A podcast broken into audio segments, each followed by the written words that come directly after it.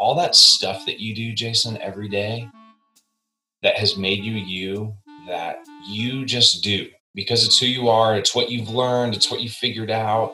He's like, 80% of the world doesn't know that stuff. And I was like, I was like, that's crap. There's no way that there's no freaking way that 80% of the world doesn't know this stuff. Like it's so basic. It's so and he's like, I'm telling you. And he said, here's the other thing. He said the other 20% of the world that does know or maybe has heard of it, he said they need to be reminded. So either way, there is an audience out there that needs to listen. Like if you have something that people want, they will they'll come join you. And part of life is putting those things out there and like seeing like is anybody following on this one? Like did this one hit the mark? And it's just it's amazing what happens when you when you just you step in, you use the gifts that you have and and you just you leave some space for what's going to happen and you trust that the way that it goes is the way that it's supposed to go and um, it, it's pretty amazing what happens when you do that Welcome to the Improvement Nerds podcast, where it's our goal to bring together a bunch of improvement nerds in order to start an improvolution by providing people with a new tool set, a new skill set, and a new mindset. We're grateful that you're spending time with us today. If you enjoy what you hear, please follow our podcast and subscribe because there's sure to be good content that occurs in these conversations as we nerd out. I was this person at work and I put on these clothes and I did this time and then I came home and I changed my clothes and I became this person. Like that space in between those things is like like it almost doesn't exist anymore. And which is something that you and i like it's exactly what you just talked about. It's something that we both know that if you if you're personally fulfilled you're going to be a better professional person. If you're professionally fulfilled you're going to be a better personal person you're going to be a better version of you at home for your for your significant other and for your kids and for your family. You're going to be a better person when you go to work and a better teammate. And for so long, we treated those things as like, well, that's personal development. Like that doesn't really, it's like, no, it's uh, like we're so interconnected. And even if you're the best, like you, you've got it, you know, you're buttoned up and you've got it figured out when you come to work. Like what's behind the mask in the front is like, my kid is sick today. My you know, my parent is in the hospital. Um, I got bills to pay. I got all these things to do, and and we have to get to the place where we are a culture that acknowledges that, not as a place to make excuses, but like this is what's real and this is what's happening. It's the other piece of my my mission statement, and that is to facilitate. I call it facilitating aha moments that spark lasting change. And so I've been in adult education for over 20 years. And the reason that I stay is because to be a part of those aha moments is a drug.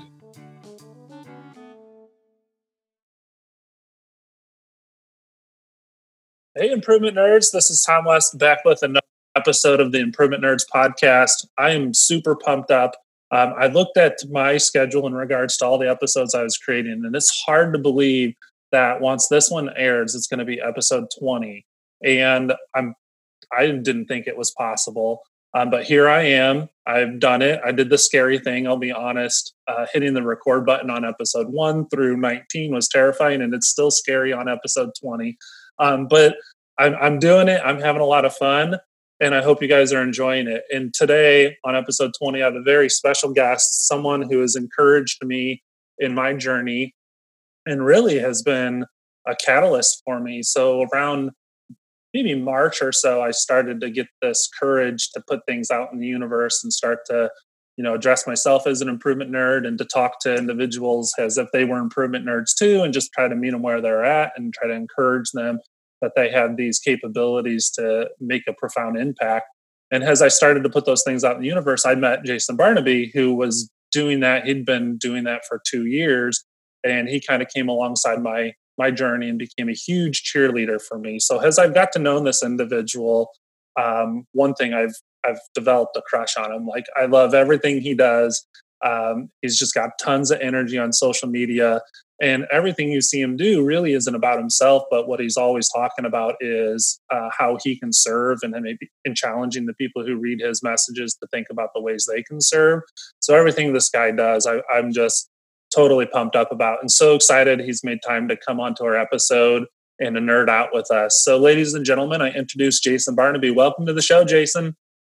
Hey, thanks so much, Tom. What a uh, what a humbling introduction. Thank you so much. That's uh, you know in the in the world of social media where you put things out on um, on all the different channels and platforms. You never. I tell people this a lot. You never really know who's listening or who's watching. So um, when I hear those things like what you just said, it's it's it, it's a great reminder that it's working. You know, because not you don't always know. So I appreciate you letting me know that it's working. It is. I, I've on a couple of the episodes. Uh, you know, thank you for making the introductions to some of the guests that I've had. I've enjoyed getting to know those people, and in in those episodes, whether they say your name directly or not, I could tell that you've influenced them because they're using your terms.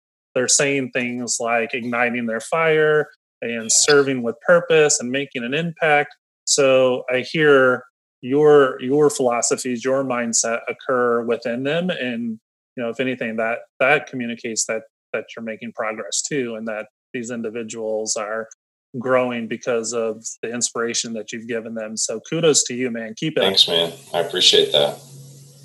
Appreciate that a lot. We're so excited you're here.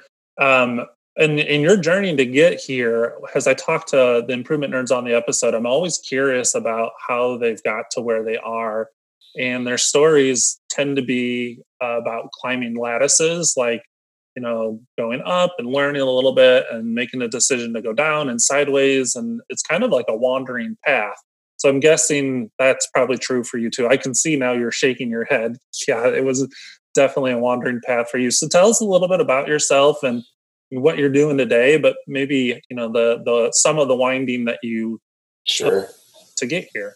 Yeah, so you know when I when I'm uh, able to speak at conferences, one of the things that's in my bio that people sometimes choose to use, and it's a I think it's a very appropriate phrase, and that is that I've lived a lot of life in the life that I've lived, um, and I'm incredibly fortunate for that. So um, just the quick.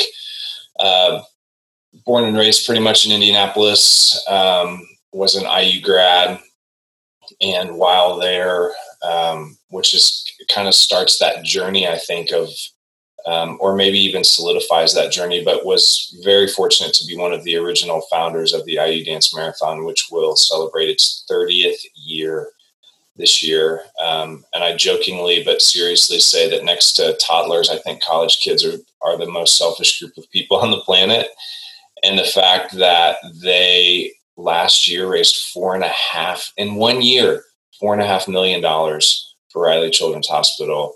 And now there are dance marathons like in high schools and they're all over the state and all over the country. It's pretty amazing. Um, the sum total of my ambitions after college, uh, I met a guy when I was 13 years old when I was skiing who was, we were in Colorado and he was a ski bum. And uh, I was riding the lift with him and I used to ski by myself so I could meet new people. That's kind of part of my thing. I just like to meet new people. And I said, What do you do? And he goes, Oh, bruh. It's like, I'm a ski bum. And, you know, I'm 13. And I'm sure like this dude was like, ah, I'm hooking this kid. And he starts spinning this tale about how amazing life was. And I mean, he was a surfer dude on the snow, right? Because he was like, bruh, he's like freshies every day, man. It's amazing. And I was like, well, you know, and I'm, you know, following his logic. And I said, well, what do you do in the summertime? And he just, he just got this big grin and he looked at me and he goes, whitewater rafting guide, bro. And I was like, oh my gosh, this is amazing. I mean, looking back, I'm pretty sure that he was very stoned when he was telling me this, which is part of that lifestyle. But um, I was hooked. I walked into the, uh, I walked into the ski lodge that day for lunch to meet my parents and told them, I said, I'm going to be a ski bum when, when I get older. And my dad was like, You graduate from college, you can do whatever you want. And literally, I finished school the summer after my senior year in August. And by October, I was living in the mountains. Um, so did that for a couple of years. Uh, great experience. I've, I've, that whole lattice thing is so true. Um, mostly sideways for me, uh, not as much up. But wound up coming back to Indy um, after those couple of years of being a ski bum. Uh, was on a short-term mission trip to Ukraine and Poland, where I met my wife, who was one of the translators. We fell in love, and literally almost a year to the day, um, we got married. I moved back to Poland um, in April, and we got married in May. Been, it'll be 23 years this May, um, which is kind of crazy. Uh, we got our we both got our master's degrees in teaching. I was not a solid undergrad student. Um, let's just say that the first year I was at IU, I got more letters about being on academic probation than any other kind of information from the university. Um, I attribute that to two things: ultimate frisbee and euchre um, because anytime somebody wanted somebody to play either of those or make a three o'clock run to the border, meaning Taco Bell, um, I was in. So uh, a very social guy. And you know, loved teaching. Taught in Poland for at the university level for five years. Um, kind of realized that that was something I really loved. And as I look back to my life and that lattice idea um, maybe moving up a little bit in that, but leadership was always something that was that was very prevalent in my life. I was the president of my middle school when I was in eighth grade. I was the president of my high school when I was a senior.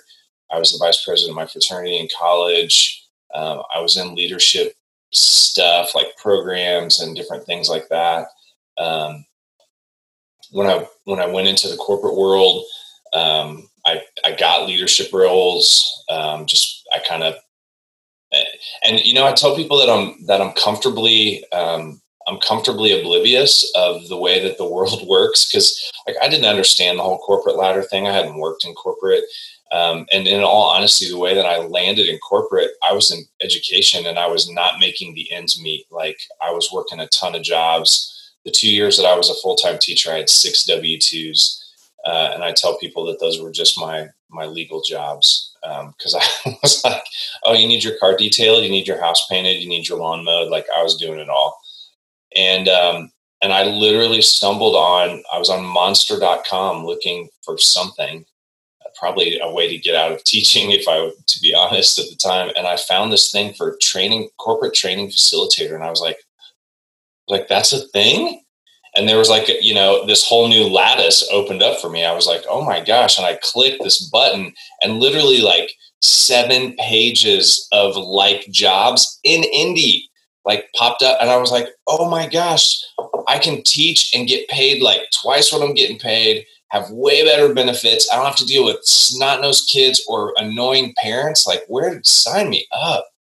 And so that's where my corporate journey started in um, training and development moved through the um, i'm a guy i did you know again i didn't realize that it was a sign of a leader to be constantly curious and that's the way i've introduced myself to people for years um, just a couple of years ago i read in a leadership magazine that good leaders are people who are always learning who are constantly curious and i was like hey that's me so in the 10 years that i was in corporate i had seven different jobs because I would get to the end of a job and I'm like, I'm bored. Can I do something else? And I see something over there. And actually, the last three jobs that I had, I created myself. Um, I basically said, I see a need. And they're like, yeah, we think you're right. Uh, write it. They're like, write up the job description and we'll hire you. so I was super fortunate from that perspective. But that whole time, even I think when I was in Colorado, um, my dad owned his own business most of my growing up life. And um, I always knew that I would own a business someday. So I used to carry around this manila folder or a spiral bound notebook that said MOB on it, which stood for my own business. And I would make notes and stick articles in there. And um, when the corporate world, almost two years ago, it'll be two years in May, when the corporate world uh, decided that it was time to eliminate my job uh, and gave me the gift of severance, um, I took that and started this gig that started as a side gig, as a side hustle, and now it's the main hustle. And um, I had some guy reach out to me yesterday on LinkedIn that I used to work with in the corporate world. Again, going back to what we were talking about, you never know. He said, "Hey, Jason, I've been following you um, for the last year or so on LinkedIn. He goes, "Love what you're doing, man." Um, he said, "I remember working with you and you telling me that this was your dream, um, so I'd love to connect." And uh, so I'm pretty fortunate. Yeah, what what a what a journey, and just this modeling of being open to whatever experience comes your way, and just following where your curiosity takes you. I think a lot of people hearing that are like, "Oh my gosh, this guy he's just a wanderer." And you know he he was lost his whole life. And the thing is, is he, because you allowed life to take you where it was going to take you, you probably have had a lot of different experiences and a little bit less stress uh, along the way. Yeah, and the, you know the crazy thing is, like I was telling somebody when I was in the corporate world, and, and I and I finally got up, like what you were talking about, you know, got up the courage to hit. You know, for me, it was hit record on the rest of my life, right? Um, when I finally got the courage to do that, I was kind of mad at myself. I'm like, gosh, why didn't I do this earlier? And uh, I think a lot of us do that, you know, we we look at it through the lens of regret. And uh, this person had some really wise counsel. They said, you know, Jason, if you would have started it earlier, you wouldn't be the person that you are today. You wouldn't have the experiences. Like I'm able to talk to people from the executive level to the weeds level in corporate America because I did all of those jobs. Um, that time in corporate made me who I am today, and I'm thankful for it. And so I think instead of begrudging the the journey we need to we need to pull the nuggets out and realize that they've they've made us who we are. I totally agree with that. The experiences seem varied to the average listener but the person who's lived it it's the recipe that's made them who they are. And those experiences finding a way to connect them all and find the purpose of it and then learning how to share that story with others in a way to motivate them or excite them or encourage them is uh, what a visionary does oftentimes is to take these seemingly unrelated events and be able to find the thread that ties them all together and then can pull on that thread in order to make them more closely knit and find other individuals who have those similar threads or maybe who have a thread in their own life that they can't seem to tighten up or make connections through and visionaries kind of come forward and by sharing their story they're putting it out there that here's been my experiences here's how all these things are connected. Maybe you have similar experiences or different but don't ever doubt that all those experiences have made you who you are and they are connected in some way.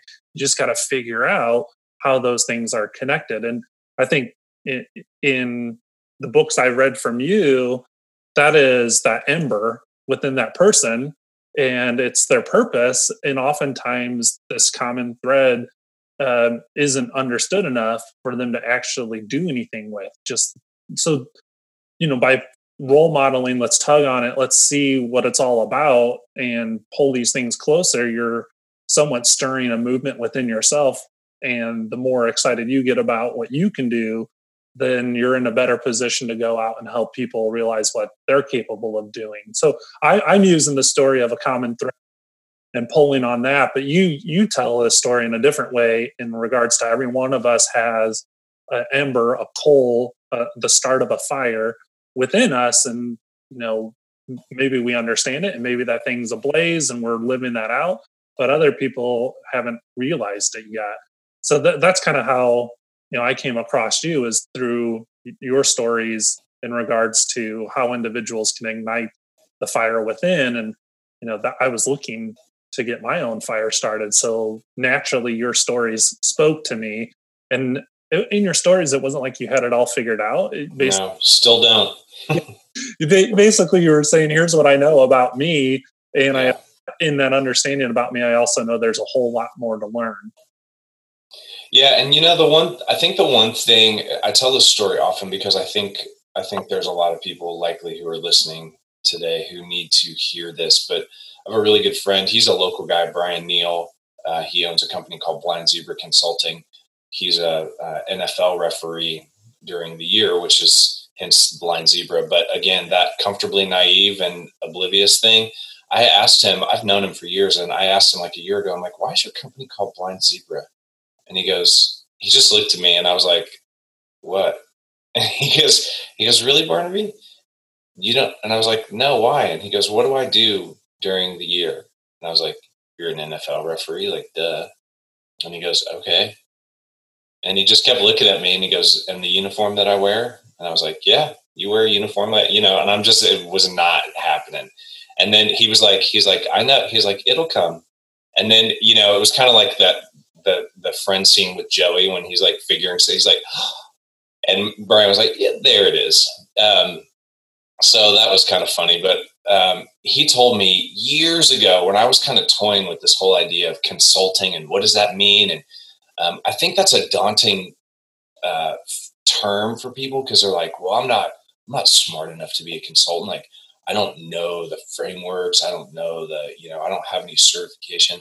And he told me something I thought was really, really uh, profound. And he said, all that stuff that you do, Jason, every day that has made you you, that you just do because it's who you are, it's what you've learned, it's what you figured out. He's like, 80% of the world doesn't know that stuff. And I was like, I was like, that's crap. There's no way that there's no freaking way that 80% of the world doesn't know this stuff. Like it's so basic. It's so, and he's like, I'm telling you. And he said, here's the other thing. He said, the other 20% of the world that does know or maybe has heard of it, he said they need to be reminded. So either way, there is an audience out there that needs to listen. And I, I literally, Tom, I set out for the next year to prove him wrong. I was like, that's crap. There's no way that 80% of the world, and what I found is that it's actually about 90 to 95%. And that doesn't mean that it's because that I'm such a wise guy and I've got it all figured out and the rest of the world is dumb. It's just the things that have made me me that I take for granted, my expertise, if you will, that visionary piece. I just needed somebody to pull that out and, and to inspire me to, to say it. Um, and you find your audience, right? You find like people like you who've read my stuff and who've listened to me and follow me on social media. And um, I've had people who followed me for a while and they leave, right? And I used to be like, oh, I suck, like they left. No, there's somebody else that they're going to go follow, and that voice is going to be better for them. But exactly what you said, just I, I just think that there are people who are, especially during this whole COVID thing, like, you know, we've got suddenly we've got a whole bunch of time to think and it's like oh i'm so much happier that i don't have to go into that stupid office building or work with these toxic people or be around this stupid boss that i can't stand. I mean some of us are legitimately missing like because we have great work environments but many of us are like oh my gosh. And then the question is well if it's not that then what is it? And and they're sitting there going well i could never i could never i could never. And i would just like to encourage anybody who's listening that yes you can. Mm-hmm. because the thing that if you follow me on social media for a month to a month and a half you will probably at least hear me one time say and i mean this i'm nothing special. I'm just the guy that keeps putting one foot in front of the other and trying to figure it out you know? I'll be 50 next year um, and i tell people i just started figuring out when I was 48 what I wanted to do when I got when I grew up. So don't feel like you have to have it all figured out. Yeah, you just have to have that moment where you allow yourself to go with that moment in some ways. I think a lot of individuals have really important stories to share or experiences that if they were out in the universe, many people would benefit from hearing. Oh, absolutely. And so many who don't because they feel like like uh like and that you know even the person who's who who looks and says well yeah i have this story or yeah i have this skill but somebody else is already doing that or somebody else is doing it better. So what?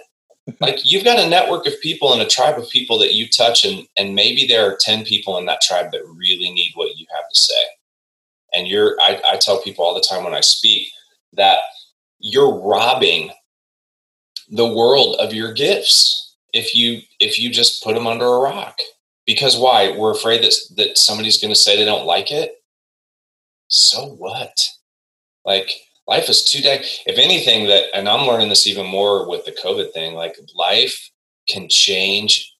I mean, if Tom, if we would have gotten a memo eight eight weeks ago with things being outlined that they're talking about, and right now, like don't go outside. Like, don't leave your house six feet apart from people. Wear a mask. Wear gloves. Like working from home. We would have thought that whoever was putting those memos out was insane. And now we're like, yeah, that's totally normal. Yeah. And so, my gosh, if the world can, I mean, think how quickly things can change. And I'm, and part of me is just like, you know what? The word, the phrase haters gonna hate exists for a reason, right? There's always gonna be somebody who's gonna hate. And partly because that's that's the thing that they love to do. And what I've definitely learned in my two years of being on my own is the haters and what they say is so much more about them and what's going on in their life than it is about you.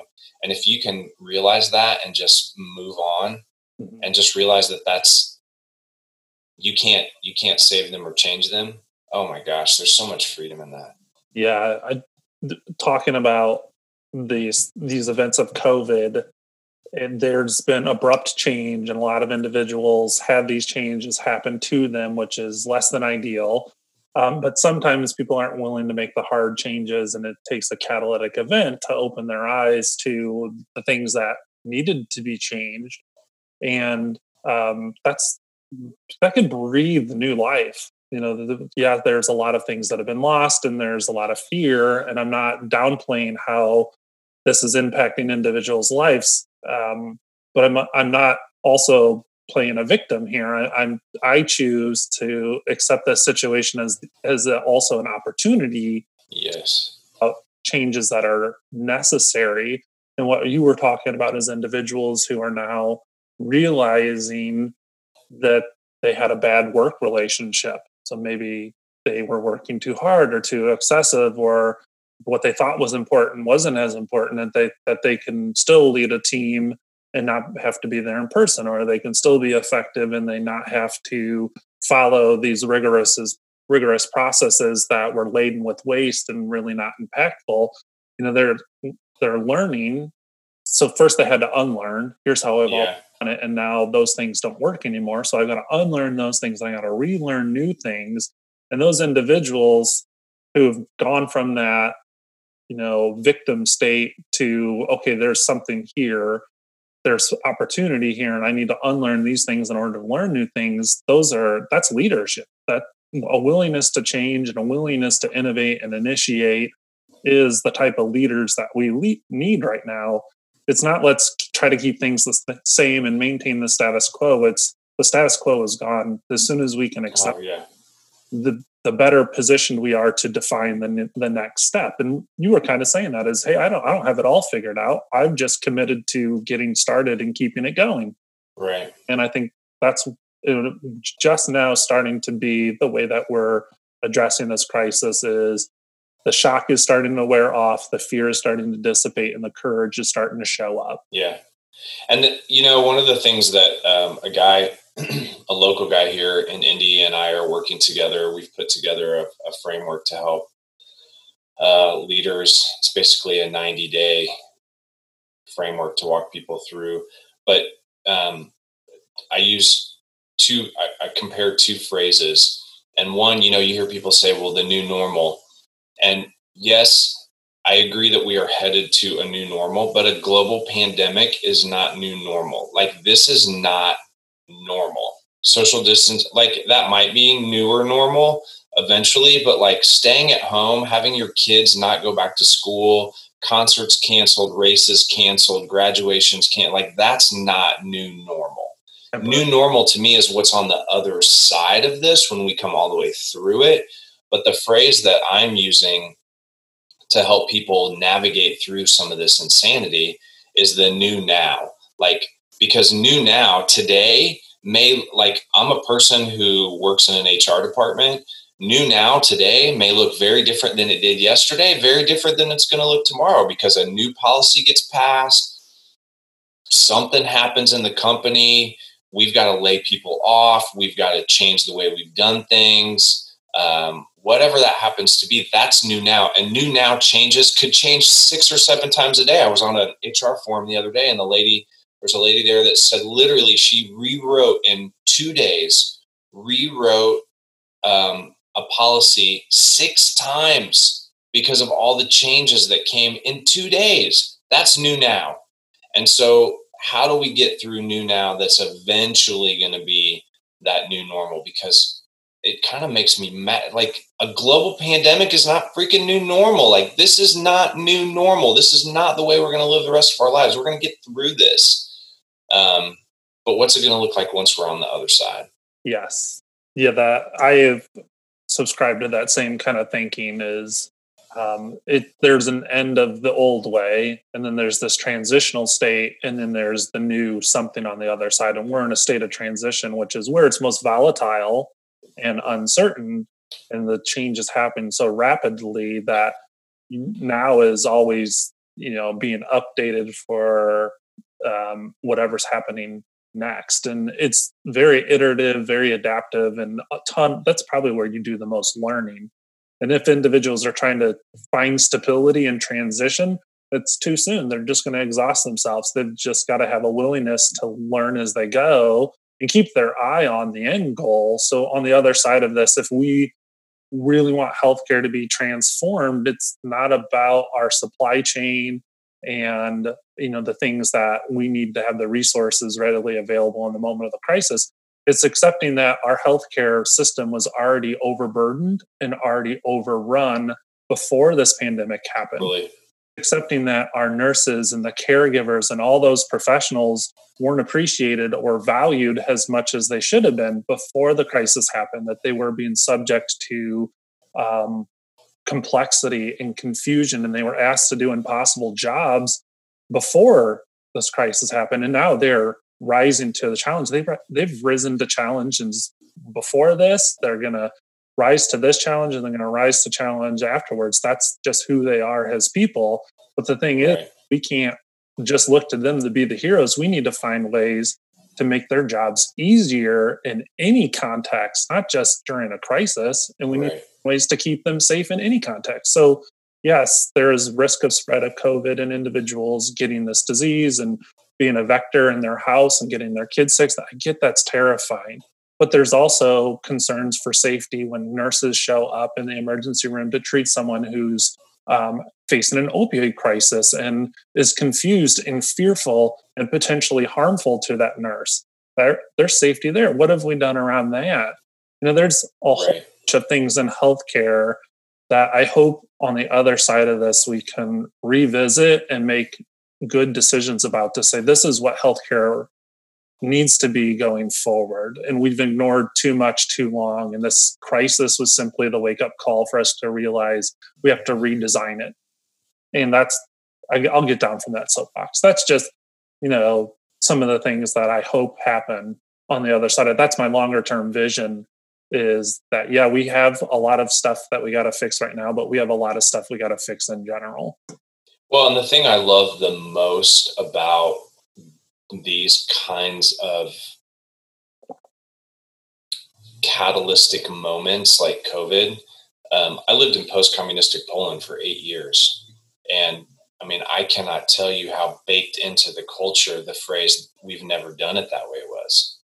I mean, every time you tried something new, the, the, like the default answer is no, like five times no, that that won't work. No, really, and seriously, no, it really won't work. What if we try? No, that really won't work. And so, like for a person like me, that makes me that doesn't that doesn't deter me. It makes me more steadfast in my journey to do what it is that I'm setting out to do. And I used to jokingly say to some of the people I taught with when they're like, well, we don't do it that way. We've never done it that way. I'm like, yeah, that was also called communism. And how well did that work out for you? So um, maybe we could try something new.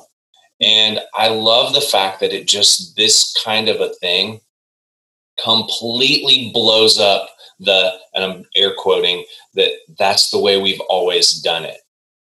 Because now, like, there's, there's so much creativity and so much new territory that's been unleashed and so many if to your point if we are willing to look at it as an opportunity because there will be people that will go through this that will stay stuck in fear that won't change, that will actually go the wrong way and get more stuck than those who are saying, yes, this is something I'm going for and I'm using it as an opportunity.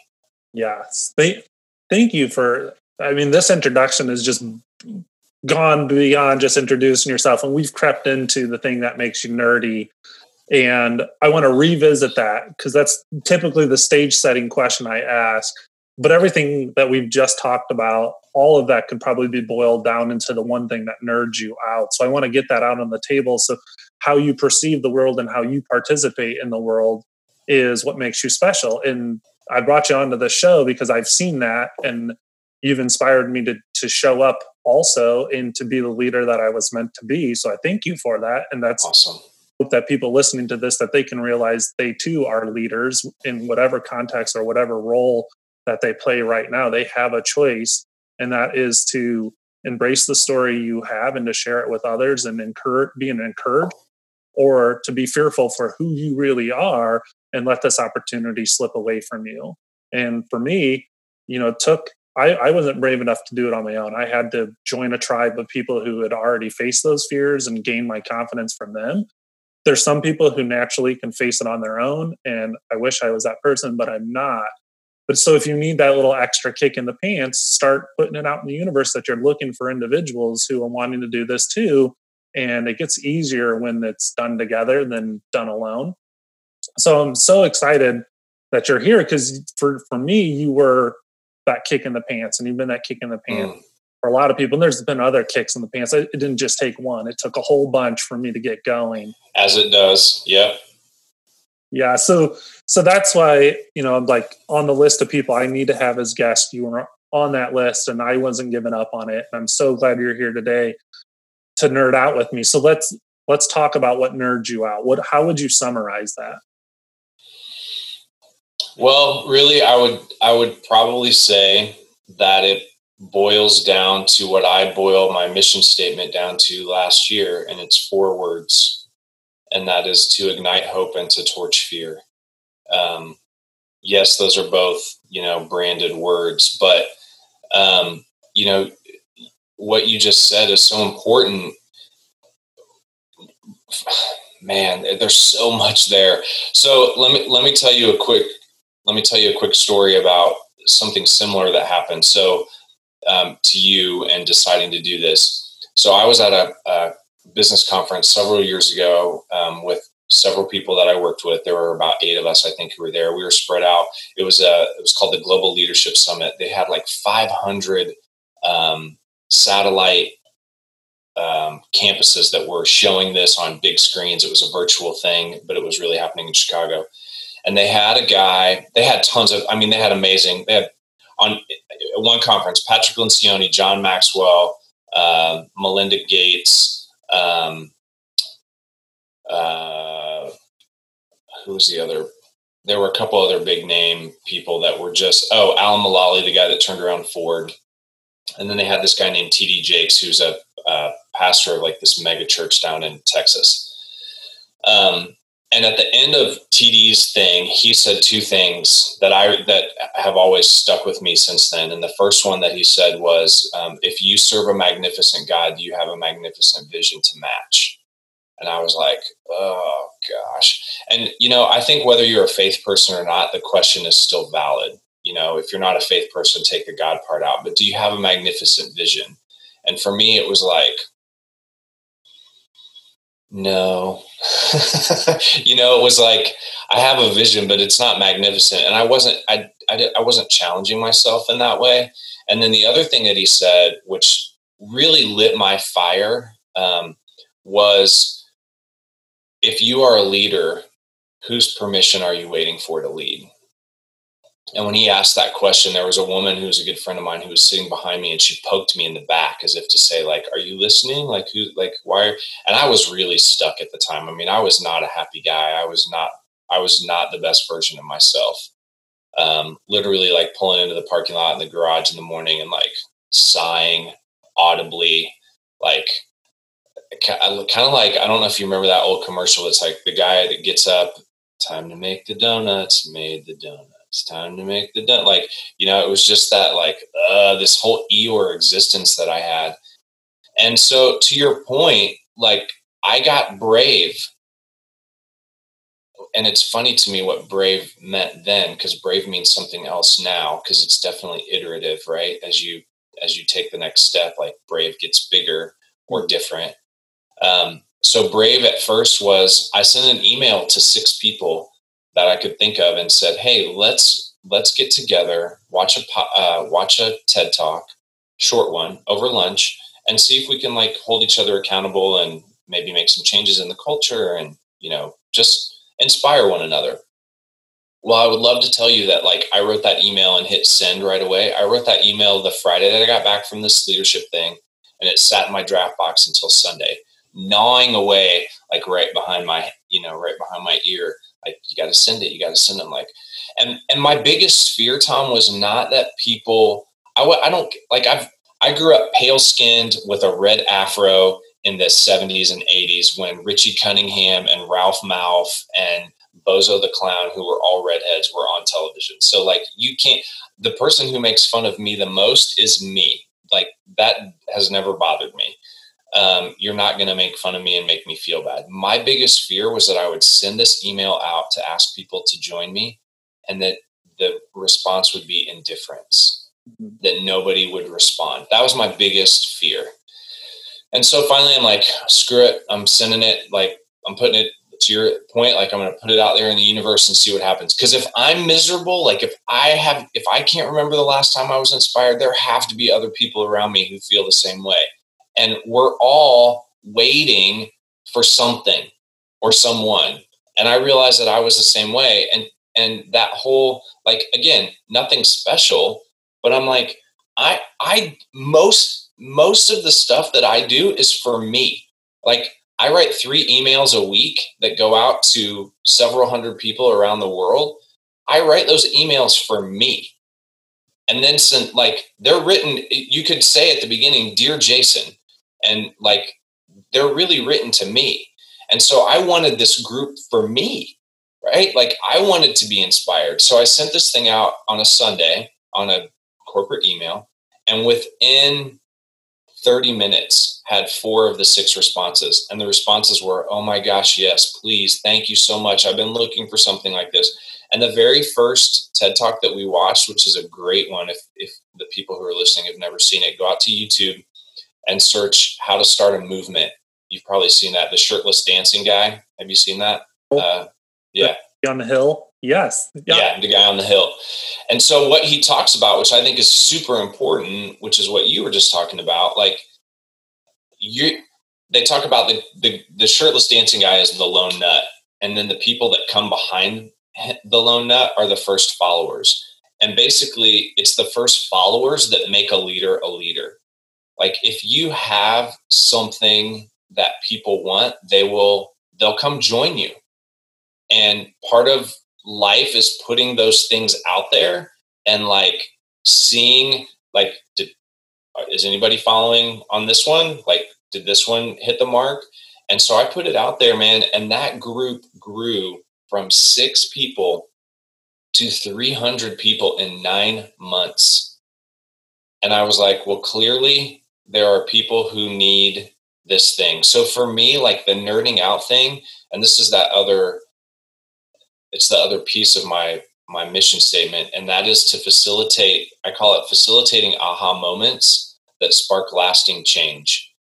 And so i've been in adult education for over 20 years and the reason that i stay is because to be a part of those aha moments is a drug that's why i was a corporate facilitator that's why i've led people that's why i've led groups and teams like when you, whatever it is, if it's somebody suddenly unlocking the keys to the past perfect tense in English, like that is amazing to me. If it's somebody who realizes, as one of the people in my 30 Days to Blaze program said recently, that all of these things have been in front of me this whole time, and I just needed to open my eyes and make a decision and be brave enough to say yes to something. Like, and this person said that with tears in their eyes because they're in their 50s and they're like, how did this escape me for so long?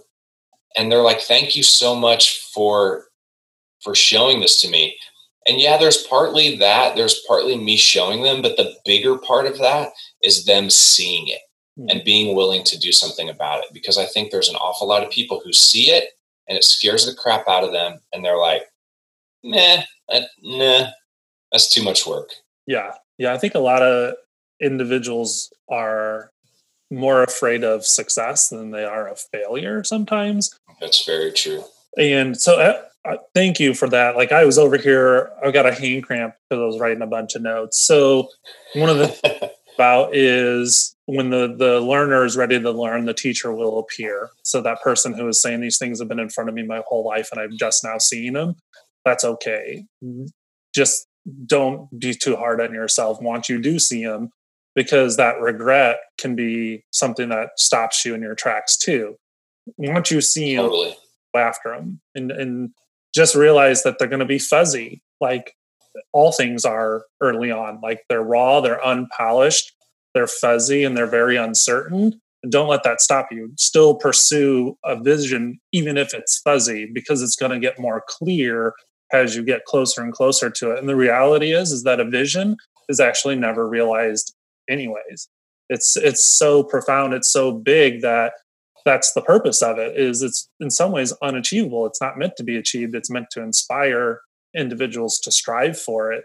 And I I think you were talking about this this vision thing for you it wasn't clear right out of the gate it was misshapen kind of ugly and the only way that it got more and more clear was to invite feedback about it and to see how individuals received it and how they can help sharpen your thinking by contributing their own stories to your to your stories. And that's how these things mesh together is really how relationships blossom and form and strengthen.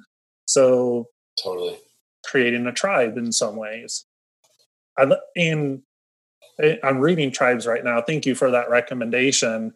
It's a, a great quick read and it says in there there are tribes that already exist and they're just waiting to not be discovered by a leader. Yes the leader is important but they're waiting to discover each other. So once that leader shows up their job is to help create the connections between them and the tribe and the tribe between the tribe members so each other and that's really where the movement starts is once the, the, the flywheel starts to go where it goes from one person to six people and then the six people to hundreds and so on and so forth so forth that that's facilitated through one thing is getting the story out there and inviting feedback to that story through communication and creating a sense of belonging around it so that they have a shared purpose and to, they're better together because of it.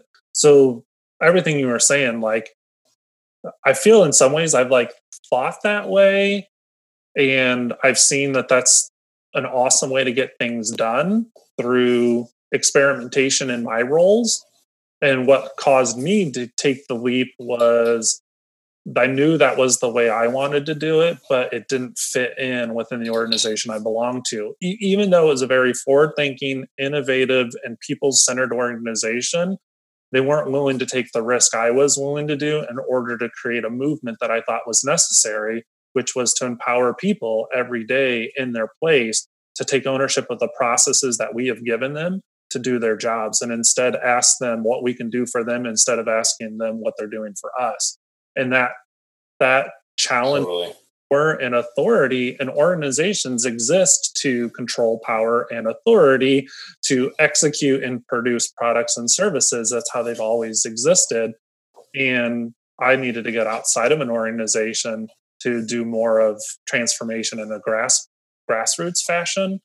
And that's where this improvement nerd idea was born was how do we get outside of the way we've always done it and put the power in the hands of the people who actually manage that process and perform that process day in and day out and learn to listen to them instead of ask them to listen to us and the decisions we've made as their their manager or their leader or the representative of a stakeholder or whatever. And it was a it was a shift and still is. I, I find sometimes when i talk to organizations about my belief system they don't like it and i was talking to alex perry who is a mutual friend of you and i and she was on episode five. She said and i'm sure yes. feel like you lost that client. And she said don't ever feel that way because what you've done is you've positioned yourself to realize the clients you're meant to work with tom. And i was like oh my gosh.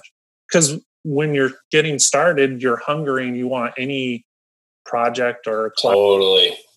that comes your way And had I said yes to those things and kind of changed my identity to fit what they wanted me to do, I don't think I would have realized what I wanted to do and find the people who want to do it too. That's who I meant to surround myself by.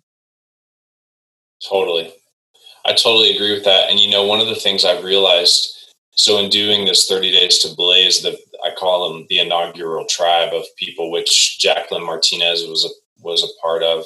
Um, Paul Ashley was a member of that tribe. Um, what is so cool, and it is exactly what you said. So I I had this idea. I have this program. We walk people through it. I facilitate it. I'm the person who's committed to leading it, um, to coming prepared. And we do, we use um, the group chat app Voxer a lot. Um, I, it's probably one of my main ways to communicate with a lot of people in my tribe because you can leave voice messages and you can also speed them up, which I like because if people are talking slowly, you can get through it faster. Um, but what happens with this Voxer group is like I'm the leader for about a depending on the group, but with the inaugural tribe, I was the leader for like three days. And then what happens is you you wind up checking into Voxer late in the day, and there are like all these other conversations that have happened that you didn't start, you weren't a part of. Um, suddenly, people, and if, as a matter of fact, that one of the things that happened with Jacqueline Martinez's um, podcast, the From Coffee to Wine podcast, is she was talking about it all through 30 Days to Blaze. And she got to the end. She's like, I'm going to start this podcast. I'm going to do it. And Paul Ashley, I didn't do it, which I thought was so cool. Paul goes, So when's the first one going to air? And just like threw it out there. And, and Jacqueline was like, um, you know, and true to who she is, she jumped right in. She's like, um, thought for a second, maybe pulled up the calendar and was like, this date. And just like that, there was a date, and that was the catalyst. I don't think it happened on that date, but it happened soon after. Um, and I, I didn't have anything to do with it. I was on the call, like I facilitated the call, but it was so cool to see their connections happen. And now she's on Paul's. Um, he's running for Man of the Year for the Leukemia and Lymphoma Society. She's on his on his uh, team and it's just it's amazing what happens when you when you just you step in you use the gifts that you have and and you just you leave some space for what's going to happen and you trust that the way that it goes is the way that it's supposed to go. And um it, it's pretty amazing what happens when you do that. Yeah and it's even more amazing when you see it come full circle. I think a lot of individuals that don't get that blessing in their life, but they need to trust that it does happen. So when you were talking about as a facilitator, how addicted you were to going around and turning on light bulbs in people's heads. And I, I loved that part of being a corporate trainer too, teaching people process improvement and problem solving. And there were individuals who would come to the class begrudgingly and they were defeated by process and I would not teach them, but I would meet them where they were at and allow them to be capable to receive this message that that process is the way it is because it worked for us in the past and it doesn't mean it always has to be that way. And that we need you who's an expert on that process to tell us how we can make it better for you as the operator and as the servant of that customer. You are their advocate let's make this process work for you so that you can work for them. And once i started to teach and interact with that way those naysayers those people who were begrudgingly they put their guards down and they were the biggest champions the most innovative yeah. people that there could have possibly been. They were super engaged and they made a profound impact and I knew it was happening outside of the class because I would see the projects these people were working on. So it's like, oh, this is doing great stuff for this organization. Look at all this improvement we're doing. But I didn't realize what improvement does for that individual. And I got feedback through a leader who hosted like a team building event that included family members. And one of the family members pulled that leader aside and said, I want to thank you for giving my significant other purpose again at work because I'll tell you she is happy. Mm. And that's where like I get chills sharing that story because when people are in a situation where they feel powerless or defeated, that moment doesn't just happen where they are in in the workplace because it's where my training was i realized that those problems spill over into that person's everyday life totally but a, what a toxic or vicious cycle that organizations are creating and they're oftentimes not even knowing it. But we can create a virtuous more fulfilling cycle by actually giving that person purpose at work. And if we do it there they're going to go home with different energy. And you know that energy sometimes you see it play out and i got the feedback and i i'm glad i did because i realized the bigger picture of what i was trying to do is i wasn't trying to give people purpose at work. I was trying to give them purpose in life and that validated it for me. So i'm blessed that i got that full circle. Other people that just realize that full circle is playing out and you may never see it but still do it anyways because you're doing it for the right reason. And like it was totally. going career and i i just made the decision that i wanted to make that happen in bigger, grander ways with many more people, not just the people that were employed by the employer I was working for at the time. But I thought, wouldn't it be cool if this was something that I can do every day for the rest of my life and connect with so many more people and just give them the confidence and the courage they need to realize who they are meant to be and to make an impact. And man, I'm not there yet. I don't but I'm so excited that I'm on that journey right now. Yeah, and it's you know I think another thing that's happening as a result of this COVID nineteen thing, which really goes into some of the work that I'm doing, which is great because again I couldn't have written enough commercials or enough copy to try to convince people, but you know suddenly um, we are invited into the living rooms, bedrooms, basements of everybody's home that we work with, right? Like um, I was I was on a call a couple of weeks ago. This guy was looking for a good like hot spot in his house. I think I saw his entire house because um, he just went from one room to the next. Like he, he settled in one place and he was too loud because her baby was sleeping, so he had to go somewhere else. And um, and you know he's walking with his with this camera on, and I literally saw his whole house. So this idea of like I was this person at work, and I put on these clothes, and I did this time and then I came home and I changed my clothes and I became this person. Like that space in between those things is like, like it almost doesn't exist anymore. And which is something that you and I like. It's exactly what you just talked about. It's something that we both know that if you if you're personally fulfilled, you're going to be a better professional person. If you're professionally fulfilled, you're going to be a better personal person. You're going to be a better version of you at home for your for your significant other and for your kids and for your family. You're going to be a better person when you go to work and a better teammate.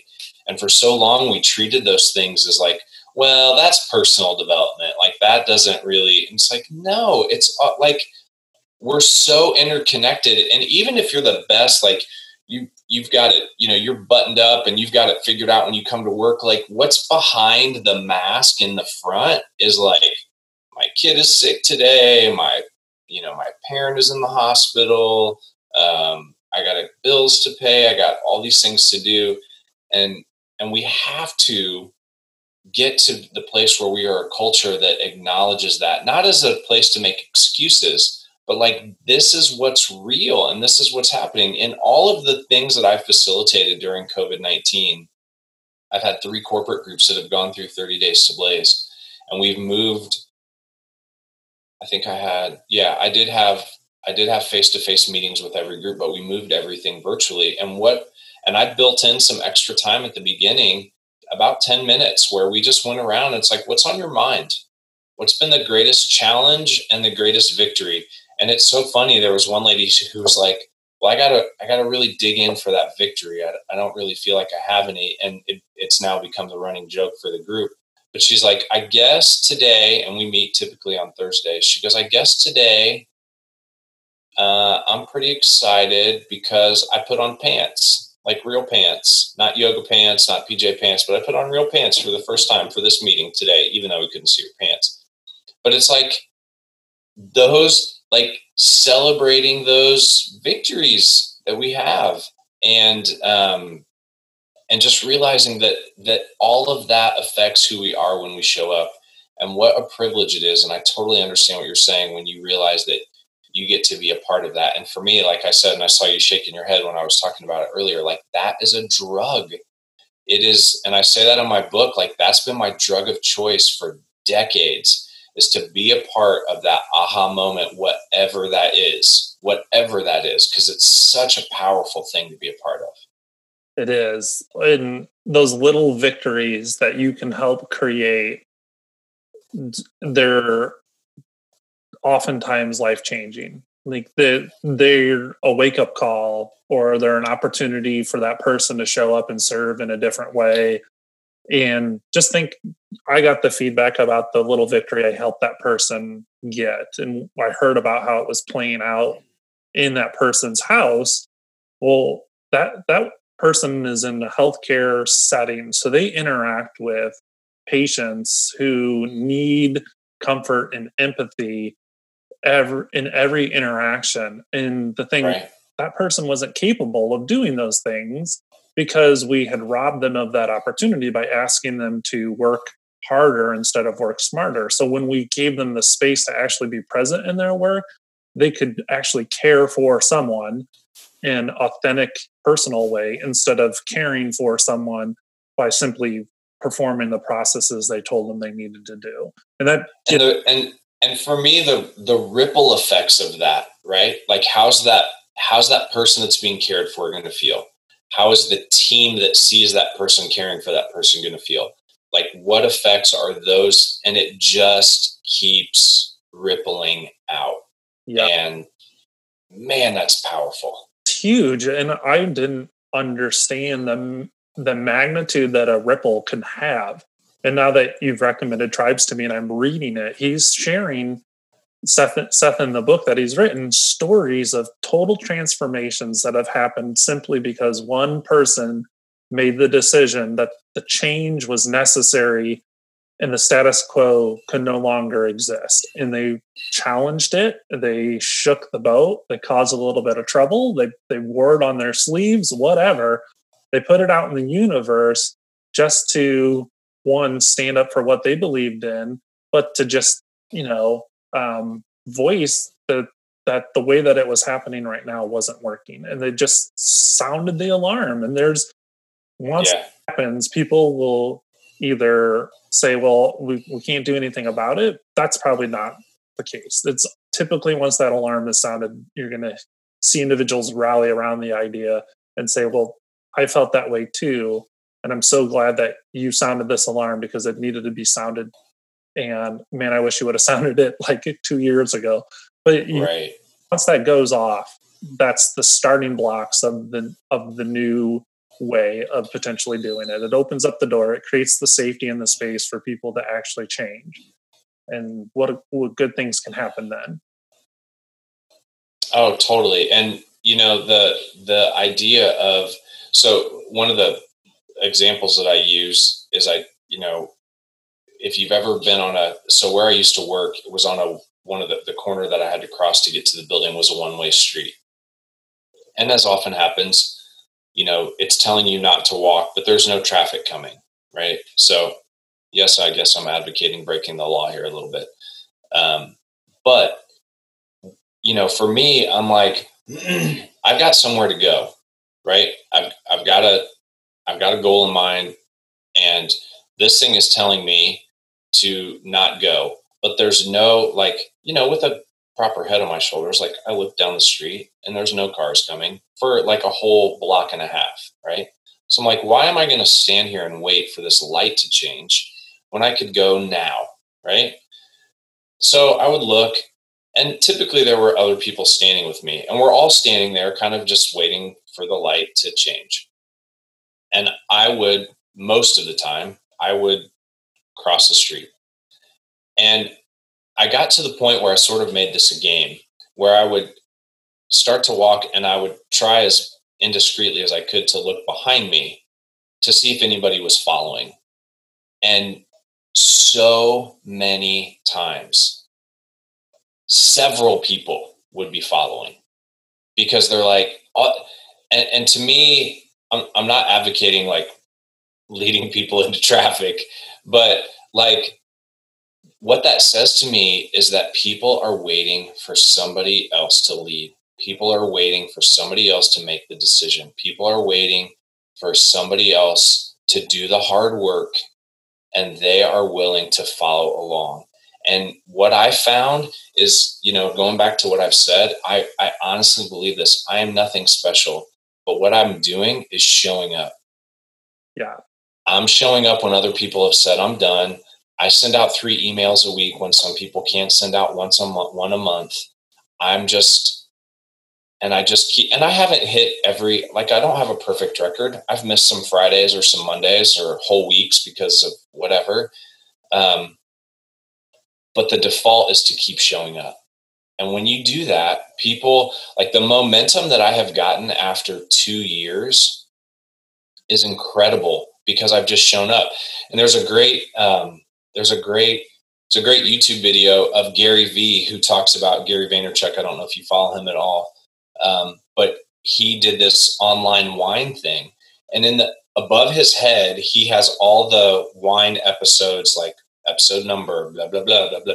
It's just constantly increasing. And it gets to like over, I don't remember what the number is, but it's over a thousand. It might be over 2,000 of these episodes because he's talking about, quote, overnight success. Mm-hmm. And he's like, there's, he's like, my overnight success took me 15 years.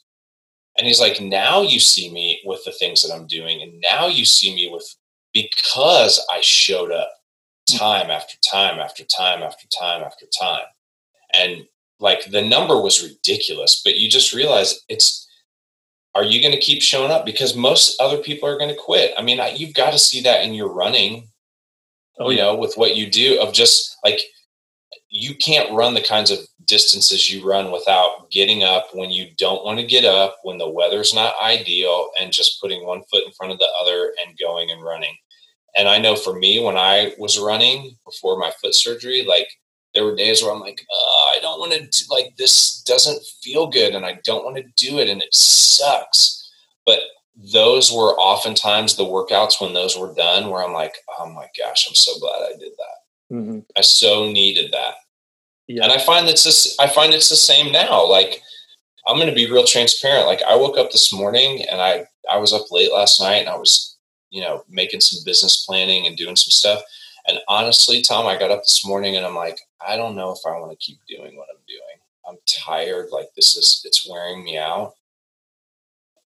And, and in all honesty, I was like, uh, how am I going to like get up and be somebody who people want to listen to on this podcast? Like when I'm not feeling it myself. And I have to tell you, this conversation has lit a fire back in me and just saying my truths out loud has been a real like encouragement to me to keep doing what I'm supposed to be doing. Yeah, th- thank you for that vulnerability to say like this this is hard work. Don't ever um, let anyone tell you otherwise. I think oh. see the end product and think uh, that person's lucky or or magical or things just happen to conveniently work in their favor. No, it was mind and you had to have these small habits that you committed to that were uncomfortable. Totally. but you did them to be consistent and those things now have added up over time. In in investing because i come from a finance background what's called compounding interest is yep. the every piece of content you create or every message you send over time that adds up it'll meet people where they're at. And the more and more you do that the more and more people you're meeting and they take and they hear that message they reshare that message and that grows over time. And, and it's who knows how long that building phase is going to take but don't give up because those habits you're doing are the building blocks of creating that conversation. And even though you may not see it in a measurable way it is happening. You just have to trust that, and you can't quit. You got it. Even though you're gonna, right. there's plenty of times where you're gonna wake up and be like, "I just don't have it today." I get that everyone has those moments, but it's the ability to say that's the, the a story I've made up in the back of my head that's trying to convince me I can't do this, and I've got to learn to tell that voice that I can and I will just watch me. Like here, hold my beer kind of situation. So right. For wrestling that and saying it not today, it's not getting the best of me today. Cause you're there's gonna be days where it doesn't nag at you and things come together nicely. But then there's other days where it's gonna punch you right in the face and it's gonna be a wrestling match. And you gotta be willing right. crappy. Well, and the other thing is too, I think I think people have this this this misconception that um even when things are hard, like there are days when I think it's okay to pull the covers back up over your head and just be like, I need to rest today. Like I need like sometimes you need to sit in the suck um, for a, for a day or two to your point about having a tribe, you can't stay there. Mm-hmm. And that's what your tribe is for. Like my tribe will reach out to me on Voxer and say, like, hey, haven't seen you. You haven't posted anything. And like, like if I don't post something on LinkedIn in like three or four days, people are like sound the alarm, like what's going on? Um, so like, you okay? What's going on? Haven't seen you. And though that's we're not meant to do this alone none of us and even if you start it and even if you're that person that like jumps out front and you're on fire and you're the bulldozer and you're clearing the path and doing all that if you don't have people around you who you can count on who are going to speak truth in your life and that sometimes that needs to be sit down shut up and rest hmm. um, give yourself grace and space um, allow yourself like you failed guess what everybody does you're not perfect perfection is an illusion like whatever those truths are that they're speaking into your life you need those people in your life because you will burn out um, and as much as this life that i'm leading and this business that i have is a social business it's also a very lonely business mm-hmm. because a lot of time is spent here creating content putting things out. You don't you know you don't get the the reactions or the engagement that you want on a particular post and then it's like well why like why didn't i? And what's wrong with that? And what's sometimes it just doesn't hit. And so your question is what can i learn from this? And what's going to be the next one? And how is you know you just keep putting one foot in front of the other. Um, we are not meant to do this alone. We're just not. And um, you know the one of the things i think we've all realized during this COVID 19 thing is, is a hashtag that I put on LinkedIn a lot the power of the tribe. Um, to share, to build you up, to to challenge you. Um, when we started that that tribe vibe thing in the company that I worked in, our our mission statement was tribe on to challenge, encourage, connect, and grow. Those were the four things that we wanted to do, and I think that that's what you have to have those people, those intentional people that are going to tell you the great stuff. Like if my tribe shows up at a speaking event where I am, I don't want them to tell me like, "Oh, that was awesome." Like I know, and I don't mean this to sound arrogant. I know to a partic- I know to a certain level that it was awesome. That's why I got asked to do it because I'm really good at that. That's what I do, and that's why I was hired, and that's why I'm the person who's in the who's in the pamphlet or who's in the you know the overview that says that you know the program that this is who's coming i want them to say you know what you could have really nailed this better or done that better or that's the only way i'm going to get better and and we need especially now when we have this time in our lives to reflect i mean think about how much time the average american has gotten back by not having to get if you have children not having to get kids ready in the morning not having to get kids on the bus not having to have dinner ready by a particular time because you're rushing when you get home. You don't have a commute. Some of us are choosing not to shower. Um, so it's like, think of like just those five things, how much more time you have in your day than you had five weeks ago. It's, and what, and, and to your point of what you were talking about earlier, it's a choice do I use that to binge watch Netflix for two extra hours and stay up till three o'clock in the morning? Or do I use that to read the book that's been sitting on my on my nightstand for the last year that I keep saying that I'm going to read? Like how are we how are we you know how do we how do we figure that out? Yeah. Right? I that what a, a wake up call in some ways has individuals received this episode I want them to really reflect on what you laid out right there is we have this gift in front of us now of time and time is a precious resource. Don't ever doubt that, that um, once it's gone, you're not getting it back. So make a choice right now and listening to this episode, make a choice right now. How are you going to spend the time you were just given and be intentional with it?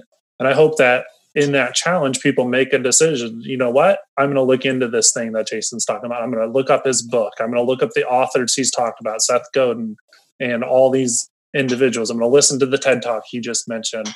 You know, for I hope that you've created that that um, hunger for people, and as they go to act on it, how do how do they find you? Because i it's obvious we've got time right now and let's make the most out of it. Let's let's not let this gift be squandered. Let's take inventory of who we are. So i know in your book you know it's try to understand your own personal fire. It's look at who you've surrounded yourself and make decisions about them and the roles that they play. So your book your stories are great resources for individuals who want to make change in themselves so that they can make change in the world. So for people listening to that and now they're motivated to do it, how do they get involved with you? So thanks for asking. First of all, a couple different places. One is if you're a LinkedIn person, find me on LinkedIn. Um, I that's that's those are my people. That's my tribe. I'm on Facebook and Instagram, but the most engagement and feedback that I get are on LinkedIn. So just look me up as Jason Barnaby. Um, I do have a uh, business page on LinkedIn that I haven't really done much with for Firestarters Incorporated. Um, I am on Instagram as uh, Firestarters Tribe. And if you go, if you're a Facebook person, you can find me personally. Um, I typically just share like goofy stuff from the personal side, but there is Jason Barnaby Dash Firestarter on Facebook. Um, and the other thing and we didn't really talk about this before, Tom, but um, one thing I'd love for you to include in the in the show notes is I did write last year a um, a free e course, and a lot of people when you say that they're like, "Oh, here come the gimmicks." Um, here, like you're sticking me in a sales funnel kind of thing. This is just something that I was challenged with last year. Um, the idea that you can neither give nor receive with hands that are clenched and so I am endeavoring to open my hands as much as possible. And so I want to put that in there. It's basically the, some of the things you've heard us talk about today, but it's my five favorite tools that I use for myself and for all my coaching clients in one um, online course that I would love for anybody who downloads it to pass it on to friends and family, especially during this time with this gift of time that we have um, to really it's called ignite your new year but it can be ignite your second quarter because i think a lot of us those life plans and those goals we had at the beginning of 2020 uh, look a lot different uh, today. So. Yeah they and i'm sure i read your book i loved it it's a lot of fun. It's turned me on to some of the things i needed to work on but you've also got little nuggets in the book that just make life more fun like the bands that you love, love them and, and go see them. And I think the book will remind people that this is temporary. And on the other side is those opportunities to invest in the things you love, whether it's the band or you talked about sports and running in the book.